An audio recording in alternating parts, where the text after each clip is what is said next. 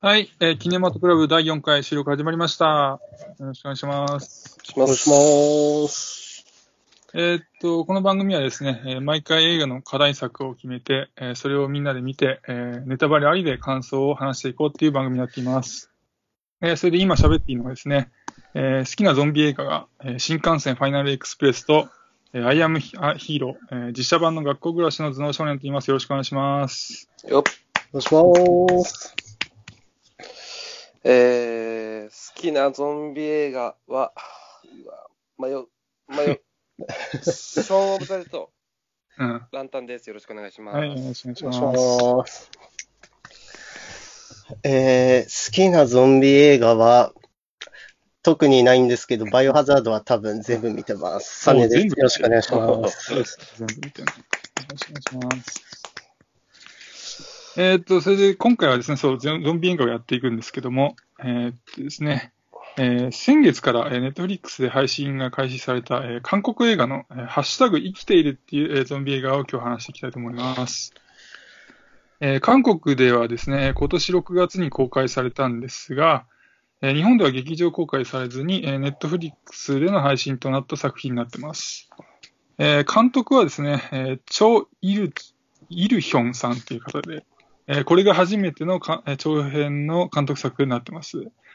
えー主演を務めた、えーオジュヌ役の、えーユー・アインさんはですね、えーっと、去年から一昨年に、えーバーニングっていう映画があったんですけども、うん。それで主人公を演じていた人ですね。えー今回全然雰囲気が違っていたんで、結構個人的には驚いたりしました。えーそれであらすじをちょっと軽くえー言ってきます。えーある日、韓国ソウル近郊で謎のウイルスが発生し、人々が人々がゾンビ化して街を襲ってくる。えー電話も通じず、インターネットも通信不能な中、ゲームオタク青年のオ・ジヌは、マンションの部屋に閉じこもり、テレビのニュースと窓から見える景色から情報を得て生き残りをかけたサバイバル生活を始める。VR 機器やドローン、SNS を使いこなすデジタルネイティブなオジヌだったが、やがて向かいのマンションに暮らす女性で、斧やロープなどキャンプツールを駆使するアナログ派のキム・ユビンと協力し、絶望的な状況から抜け出そうとするっていう話に、えーあらになってます。はい。それで、えーまあ、じゃあ早速話していこうかなと思うんですけども、えーじゃあとりあえずお二人は、まあ、全体の感想としてはどんな感じだったでしょうか？そうですね。あの、テンポがとにかく良くて、はいはいあの、こういうゾンビものってなんかこう、ゾンビパンデミックが起こる、そのプロローグ的なものを描きがちだと思うんですけど、最初に。う。ん。なんかそこがもうほとんどなくて、最初からもう危機的な状況みたいな感じで、あの、見やすかったですね。楽しかったです。うん。僕は、なんか最近韓国映画のクオリティ高いじゃないですか。高いですね。で、僕も新幹線見てて、めちゃくちゃ面白かったうんん、で、面白かったですね。うん。はい。すごい、めちゃくちゃ期待値高い状態で見ちゃったんですけど、あ ああれと比べるとってこと？ですね。そうですね。その期待値は下回ったんですけど、はいはいまあでも飽きずに最後までは見れたかなって感じいわゆる。あれですか、そのネットフリックスでちょっと見ようかなって見たっていう感じで見ると満足だったって感じですか、じゃそうですね。ちょっと新幹線ぐらいを求めてたんですけど、あ。なんか感動する場面みたいなの多かったじゃないですか。はいはいそういうのがなかったんで、うんまあ、今作ね。あ、そうですね。まあでも、面白く最後までは見れたかなって感じでしたね。あもうちょっとあれですよ。いあのもうちょっと話してもらってもいいんですけど、えーっと。あじゃあ僕うんうん。あ、いいですか？はいはい。あのーまあ、結構あれですかね、その、本筋というか、話したいこと話しちゃっていいですか？あはい、大丈夫ですよ。あのー主人公の彼。の、なんかこう、生きる力のなさ、みたいなものうんですよね、を感じてすごくハラハラしました。あはいの、まずあの状況で、そのやるべきことって多分、風呂なりなんなりに水を溜めるってことだと思うんですけど、はいはいはい。なんか、それをやってなくて、結局、断水しちゃってみたいな。のは、ちょっとなんか、まあまあまあまあ、うん。それも面白かったんですけど、ちょっとハラハラしましたね。うん。であと、その主人公が、そのうん。最後の晩餐にいいと思って取っておいたラーメン。はいはいもう食べ食べてしまうシーンがあるじゃないですか。僕あれ結構リアルだなと思って、その、その言ってしまえばそのゾンビパンデミックが起きて、そのステイホームを強いられてしまうっていう映画じゃないですか。はい。はいで、その現実の我々もそのコロナでステイホームしていた、あるいははいしているわけですけど、そのコロナの危険性があっても、その誘惑に負けて、外に遊びに出かけてしまう人たちっていうのはいはいたわけで、そその中、その劇中の彼がうん。CM の誘惑に負けてラーメンを食べてしまうっていうのも、なんかこう、リアリティがありましたね。でたうんでも、日本でもしゾンビパニパンデミックが起きてたら、はいはい。多分あの AC の CM が流れ続けるはずなので、はい。ああの なので CM に誘惑されるってことはうんなさそうかなっていうふうにうん。思いましたね。あなるほどね。サラさん、じゃあもうちょっと何かありますか？僕、まあ、良かったなって思ったところは、なんかゾンビ映画だと、なんでそこで外出ちゃうのみたいなことが頻発するんですけうんどまあ、基本的に部屋にこもるっていう構成がいいなとはい。思いました。サバイバル生活ね。はいはい。あと、音楽が結構かっこいいなと思って。特にオープニングがなんか、スリップノットのライブ映像かなみたいなグロー映像で、うんなんか音楽も相まってかっこよかうんったですね。うんで、あと、ヒロインの人がすごい綺麗で、見たくなって、まあ演者の。演者の力あるなって思いました。なんか上白石萌音に似てません？ちょっと。上白石萌音をもう少し大人びた感じにしたようなあー女優さんだなと思いました。もう僕もね、あの、郵便、郵便役のパクシネさんね。はい。はいもう可愛くてね、他何入れてんだろうと思って、ちょっといろいろチェックしちゃいました。なんか結構有名作品出てるみたいな。小さい頃からやってる人人みたいですね。あんまり日本人に馴染みのある作品がそこまでなかったかなって感じでしたけど、ねちらほら聞いたことあるような作品が出てるみたいですけどね。あ。なんかイケメンですねに出てる人なんですね。あ、そうですね。うんちょうどなんか、こういう、なん生きているとかが好きな人が通らないような作品になりましたね。ただ、1ヶ月ぐらい立てこもってる割には、綺麗すぎだなとはちょっと思いまあしたけど。ーまあまあそうですね。確かに、うん確かに、そういう、それやってみればそうだな。で、ちょっと疑問に思ったうん。とこは、うんまあ、部屋にこもる設定はいいなって思うんですけど、うんちょっと絵は絵代わりがあんましなくて。単調なのかなとも思ったりして、う。うんん。なんかゲームオタクだったらなんか IT みたいなの駆使して、うん。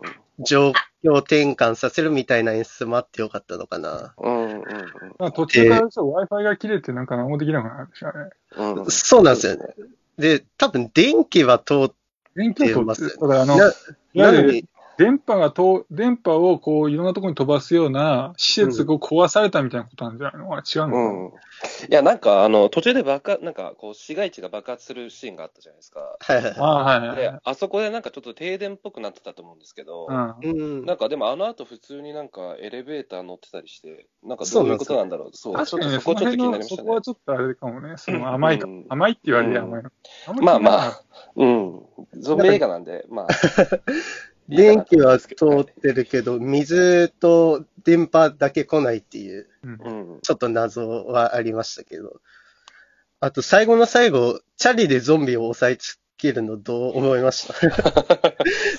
ああ、はいはいはいはい。なんかもうちょいスマートな方法なかったのかなって思ったんですまあ、周りにいなかったってことなのかな。うん。まあまあまあと、国が助けに来るの遅すぎじゃね？とは、あ。あちょっと思いましたけど。あてか僕、それ以上に気になったのが、あの、なんかニュース映像かなんかで、そのゾンビ化しても身体能力は、その人間と変わらないですよみたいなことを言ってたと思うんですけどああ、言ってましたね。あの、なんか結構オートロックで施錠されてるドアがいつの間にか突破されてるみたいな状況2回ぐらいあったじゃないですか。ありましたね。いつの間にか侵入してるみたいな。はいあれどういうことなんですか？ねちょっとよピッキングかなんかしてたってことですかね。だから最初に、うんそのテレビの放送で、ゾンビは人間と同じような能力しかありませんっていうふうに言ってたんだけど、うん。どう考えても耳こいつはいいよねっていう。まあまあそうですよね。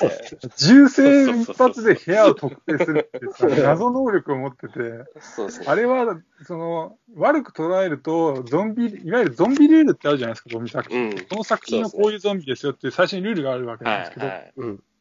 そのルールがいい結局いい加減だったっていう考え方か、または、その、まあ、本来だったらちゃんと描かなきゃいけないんだけど、途中、そうなんていうかな、その人間たちが予測していたゾンビの能力が甘くて、うん。本当はもっと恐ろしいもんだったっていういうような風に考えるからで、まあちょっと評価変わる。評価っていうかね、まあ見方変わるかもしれない。まあまあ、そうですね。うんで、じゃあちょっと僕言っていくと、えーっと、まあ、まあ、ランタンさんも言ってましたけど、まあ見せ場多くてですね、まあ飽きさせない感じ作品だなっていうふうに感じて、うん。で、まあゾンビの作り込みも割と本格的で、はい。ゾンビの数の迫力も出ていてよかったなって思いました。うん。で、まあ、見せ場って、まあ、具体的に言うと、まあ、ゾンビとの戦いと、まあ、サバイバル生活なわけなんですけども、まあ、それが大半を占めていて、まあ、展開がこう、だれるところがなかったなっていうふうに感じて、で、まあ、えーっと、今作見せ場が多くなった理由なんですけども、まあ、ランダさんも先ほど言われてましたけど、まあ、普通だったら、こう、平常時からこう、感染拡大までが描かれるわけですけども、まあ、序章、そういう序章をですね、カットしたような、こう、スピーディーな展開にした結果、まあ、それが今作においては良かったのかなというふうに思いました。で、まあ、今回、えー今作、一応劇場作品なわけなんですけど、韓国ではい。なわけですから。まあ、それなんですけど、なんか、えー配信をこう、最初から想定しているかのような、なんか配信向きな作品だなっていうふうに感じて、うん。まあ、その映画館での鑑賞と違って、こう、サブスクの鑑賞って、こう、いつ視聴離脱されるかわからないじゃないですか。うん。まあ、そうなんですけど、まあ、今作本当に見せ場が多いんで、なんかそういう途中でもいいかみたいな、そういったことも起きにくい作品だったのかなというふうに思ったりもしました。うん。で、あとはゾンビの数の迫力についてちょっと具体的に言うとですね、その多分今作ってその実際にこうゾンビの数を数えたらですね、まあそこまで多くなかったのかなって思うんですよ。うん。まあそれでも結構数、ゾンビの数、迫力を感じられたんですよね。で、それっていうのは多分この作品でこう登場する場所っていうのが、そのマンションの部屋だったり、まあ外廊下だったり、あともう中庭とかだったり、こう団地の中のみにこう限定したから良かったのかなっていうふうに思ってて、そういったこう限定されたこう空間のために、こう数がこう実際、ゾンビの数が実際そこまで多くなくても、多く感じられた気がしてですね、まあ、そういう意味では、なんかこう、ゾンビの費用対効果をこう最大にまで引き上げていたような気がしたんで、まあ、よかったかなって思って、まあ、こういうやり方って、こう、低予算ゾンビでよく見るやり方かなって思うんですけど、うん。まあ、最近だと、えーまあ、去年かな、実実写版の学校暮らしがあったんですけど、まあ、あれも学校内って、まあ、狭い空間に限って、まあ、そこにゾンビを配置して、まあ、割と迫力を出していた印象があるんで、まあ、あの作品も低予算ながら、割と評価の高い作品になってましたけど、うん。うん。まあ、今作のこの生きていたも、まあ、そのやり方を踏襲していて、まあ、多分あんまりそんそんなに予算かかってなかったと思うんですけども、うん。予算以上の作品になっていたのかなっていうふうに思ったりもしましました。で、あとはですね、えーまあちょっとランドさんも触れてましたけど、こう、食料を用いているシーンが結構多くて、とあの食料を用いてこう登場人物のこう性格を表現しているところが良かったなって思ったんですよね。具体的に言うとですね、さっきこうランドさんも言われてましたけど、ラーメンのテレビ CM、ジュヌが見て、こうね、思わず最後の、えー晩あ最後の食料のカップ麺を手につけちゃうっていうシーンがありましたけど、あれでまあジュヌは誘誘惑に弱いんだなっていうのを思ったりですね。で、まああとユビンが隣の女の子ですけど、あの、サボテンにこう貴重な水を与えてたじゃないですか。うん。あれで、あとはなんだ、えっ、と、隣のジュヌに食料を送ったりしてて、はいこうユビンは結構やっぱ他人に優しいんだなって思ったりとか、で、まあ、そういうふうにいろいろ、えー表現してて、まあ、その会話のない、こう、基本孤独なサバイバル生活とかだったり、こう、ゾンビの戦いのシーンが多い作品なんで、まあ下手すると、こう、個人の性格の描写が弱くなる可能性があった中、まあ、食料を用いて、こう描いてた、描いていたんで、まあ、そういう足りなくなりかねないようなところを補填していて、よかったかなっていう思ったりしました。ですみません。なんかずっと僕が話してる感じになっちゃうんですけども、うん。まあ、最後なんですけど、えーっと、まあ、定番の展開なんですけど、えーゾンビだけじゃなくて、こう、人間の恐ろしさもこう描いてるのがいいなと。具体的に言うと、ね、あの、マンションの8階にね、隠れてた男性に、えーまあ、ゾンビに襲われたこうジュヌとユビンがこう助けてもらったっていうシーンがあったと思うんですけど、うん。で、まあ、助かったと思ったらこうゾンゾンビになった奥さんの餌にされそうになるっていう。恐ろしいシーンがあったんですけども、まあ、やっぱこうね、えーっと、まあ、ゾンビかえー感染拡大したこう非常事態に、こう、誰しもがこう理性を保てるわけじゃないと思うんで、うん。まあ、現実でもね、このコロナ禍で感染した人の家になんか投石したりとか、うん。うん。他県のナンバーの車になんか傷つけたりとか、なんかそういう恐ろしい人が出てくるんで、うん。うん。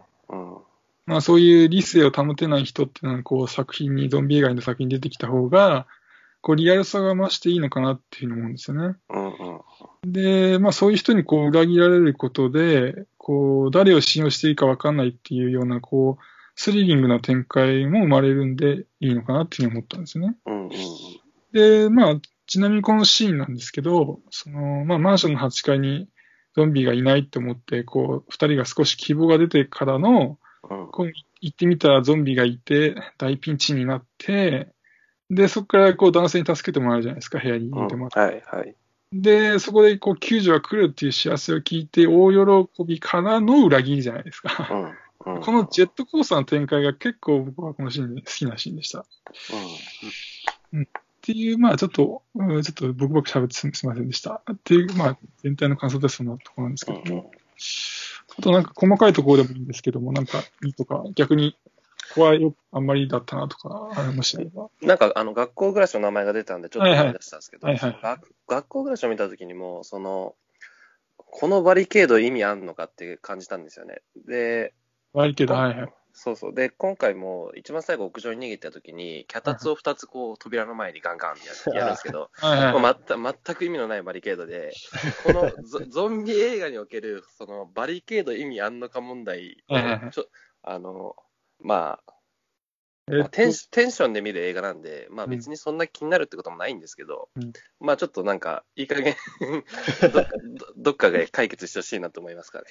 学校暮らしは、なんだっけ、あの、うんいわゆる、まあ、が学校行ってた人は分かると思うんだけど、なんか、普段閉じてるとこあんま見ないんだけど、でっかいなんか扉があるあるんですよね、いわゆるその。はいはい階段の下みたいなところに、こう、普段はうんうん開けそ閉めしないよう。あれを閉めてたから大丈夫みたいな話なんだよね、うん確か。そう。で、なんか、あの、本当に机を、こう、2、3段重ねたものうん。を、こう、間にして、その、主人公たちとゾンビたちがいるっていう状況で、これめっちゃ簡単に、あの、突破されそうだなと思ったら、学校の学校暮らしねそう学校暮らしです、学校暮らしです。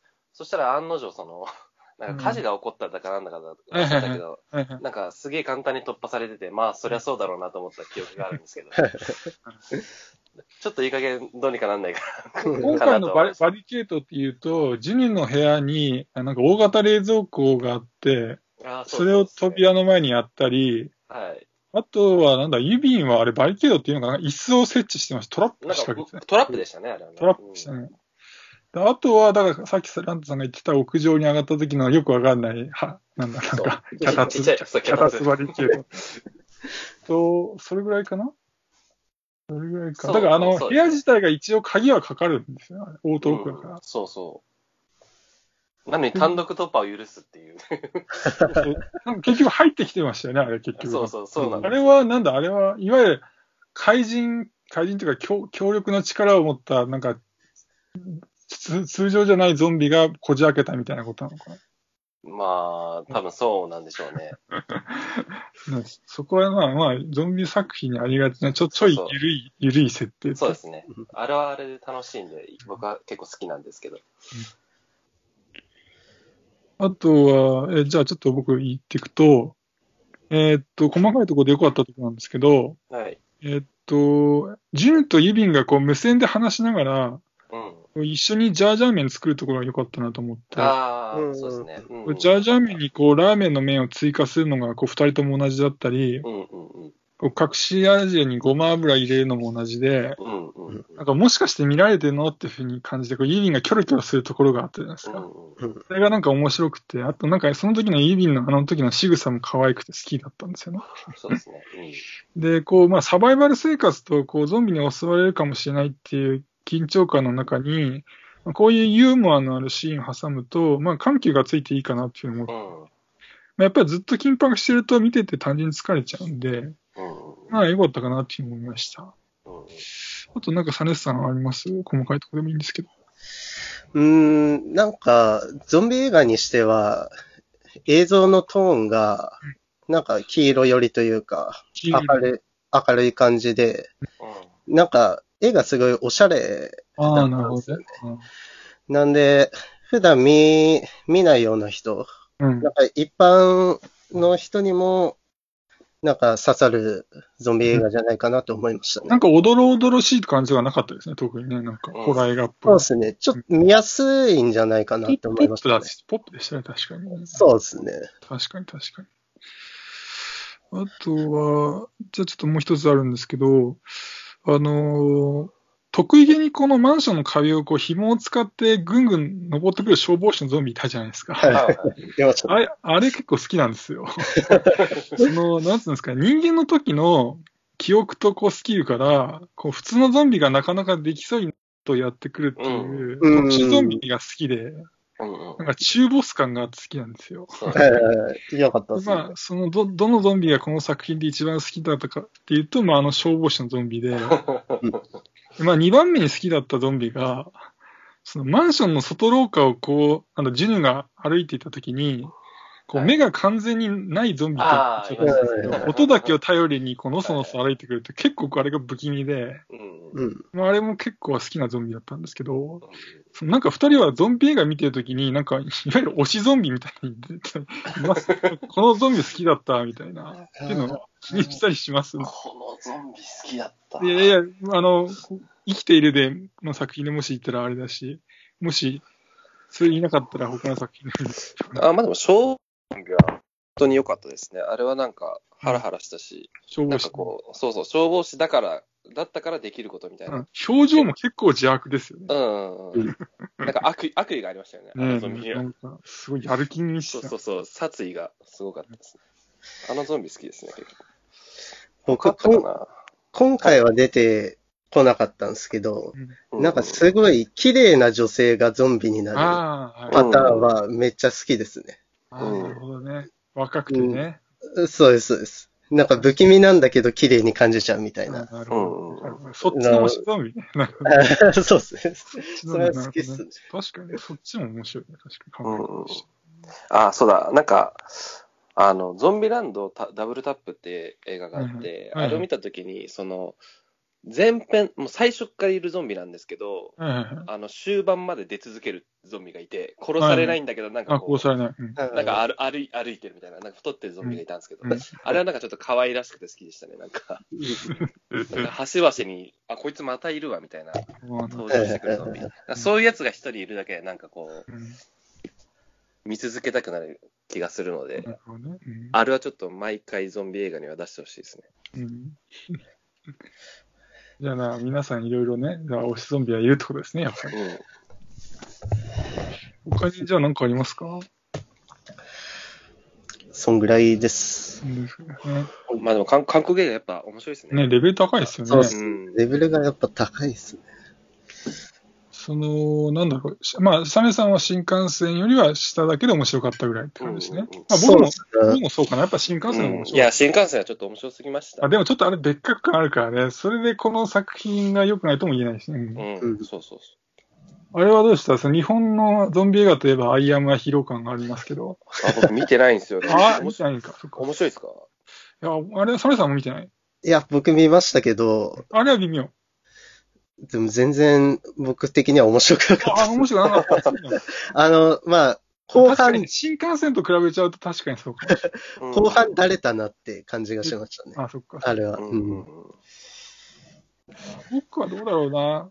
アイアムはヒーローの方がギリ面白かったかなぐらいかな。うんあーまあね、うん結構ね、いろいろあるけど、どうなんですか？そのゾンビ映画ってなんか、いろいろあるじゃないですか。その古いの、例えばね、初期で言うとなんだろうな、60年代とかもあるじゃないですか。ナイト・オブ・ザ・リビング・ザ・デッドうんうんまあその後の、ね、ゾンビとかタイトルそのままですけど、まあ、ジョージ・エロメロの。とあの、あの辺から、はいはい。で徐々にこうなんか、まああの頃って割と、あゾンビのスピードが遅かったりするじゃないですか。うんうん。今走りますもんね、普通に。でその後走る系ないじゃん。なんだか28週後とか、はいはいはい。なんか28日後とか、はい早いじゃないですか。うん。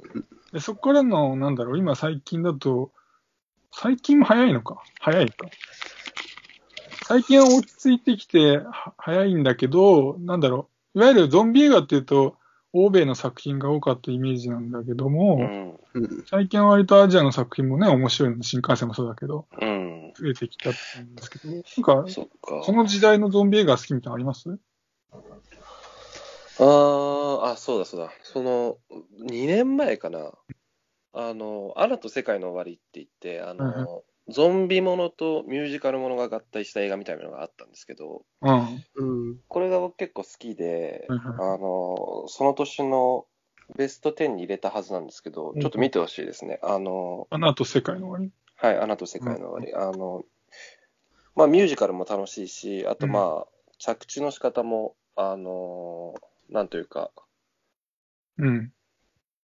まあ結構悲し悲しい感じに終わっていくというか、あのえー、そう。うん。しっとりとした着地になってるんで、うんあの、ちょっとぜひ見てほしい。アナと世界の終わり、おすすめですね。でチェックしなきゃね。うん僕はですね、あの、最近だとね、好きなゾンビドラマがあって、は、あの日本のドラマなんですけど、はい。あの、知ってる人いるかな？玉川、玉川区役所オブザ・デッドってあったんですよ。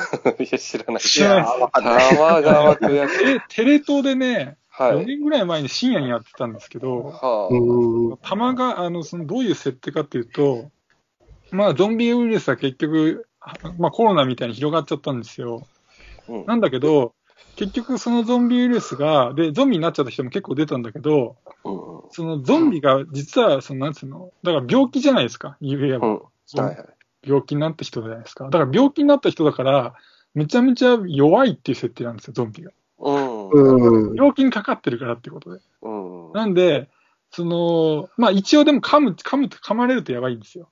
うん。だから、うんちょっと設定忘れちゃったけど、なんか歯抜いたりかなんかしてて、うん。あとはもう弱いからとにかく放置されてるんですよ、そこは。うん。だから、その小小、小学生の女の子とかでも、やめてよとか言って払いのけされて、ああ、なるほからど。倒れちゃうような あ、めちゃめちゃ弱い存在になってるんですあよあ。で、そのゾンビたちを、たその区役所の人たちが、こうなんて、あ、ゾンビいた、じゃあ、何？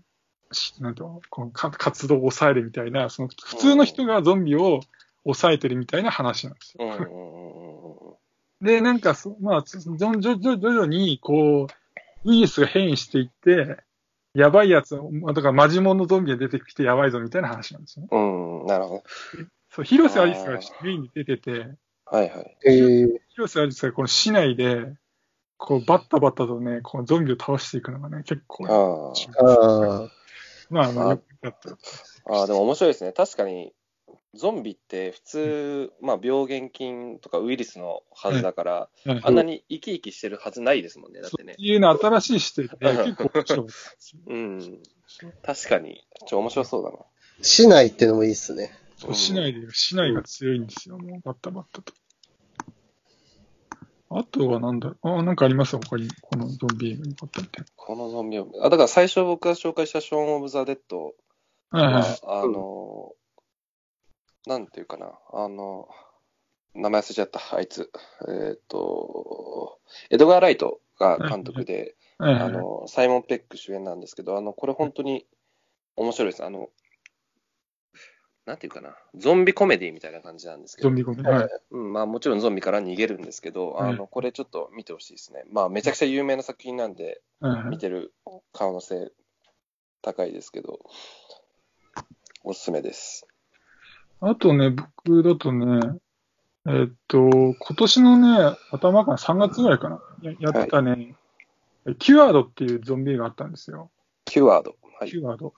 あのね、その、まあ、普通、なんだろう、ゾンビ映画っていうと、そのね、その、なんだ、感染が拡大していって、やばいやばいみたいな話だと思うんですけど、はい。キュアードってそのメインの話としては、ぜそういうのが全部一通り終わった後の話なんですよ。ああ、なるほど。だからキュワードってことですね。で、終わった後どうなるかっていうと、その、ゾンビ、ゾンビにかかった人を普通の人に戻す薬が開発されたっていう話なんですよ。うんうんうんうん。で、開発されて、ゾンビだった人が普通の人に戻ったんだけど、うん。その、みんな知ってるわけじゃないですか、あの人ゾンビだったよ、元って。うん。ってことで、差別をされちゃうっていう話なんです。なるほうんど。ちょっと社会派映画なんですよ。うんだから今のコロナウイルスにかかっちゃってさ、あるじゃないですか。もう治ったけど、うん。なんかね、職場で嫌がらせ受けましたとかって話ためにあるじゃないですか。はいそういう話で、そういう元ゾンビの人がどうやって生きていくのかみたいな話なんですよ。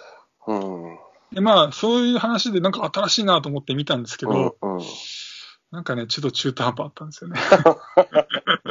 ね何なんだろうね、そのゾンビ映画って聞くと、やっぱりね、どっかでね、こう、わー、キャーみたいな、ちょっと求めちゃうのかなって思う。そういうのね、最最後の方にね、まあ、なんかおまけみたいにあるんですけどね。なんかそれも中途半端だし、その、それまでの社会派パートがね、な、な、なんかね、っていうね、ちょっと、ちょっと、ちょっと中途半端っていうね。うん。まあ、でもね、テーマはすごく良かったんでね、うん。なんか、こ新しいね、このコロナをきっかけにまたゾンビ映画の可能性っていうのがまた広がっていくんじゃないかなと思ってるんうですけど。ん。で、じゃあ、他に何か大丈夫ですか？あります？大丈夫です。大丈夫ですか？本当です。ですか？はい、じゃあ、えっと、まあ、すごく面白かったんでね、まあ、ネタバレありで話してるんで、うん。はあれですけど、まだもし見てない方で聞いてる人がいたら、えー見てみてください。い。はい。じゃあ、えー今日はこの辺にしておきます。ありがとうございます。はい、あり。がとうございました。ありがとうございました。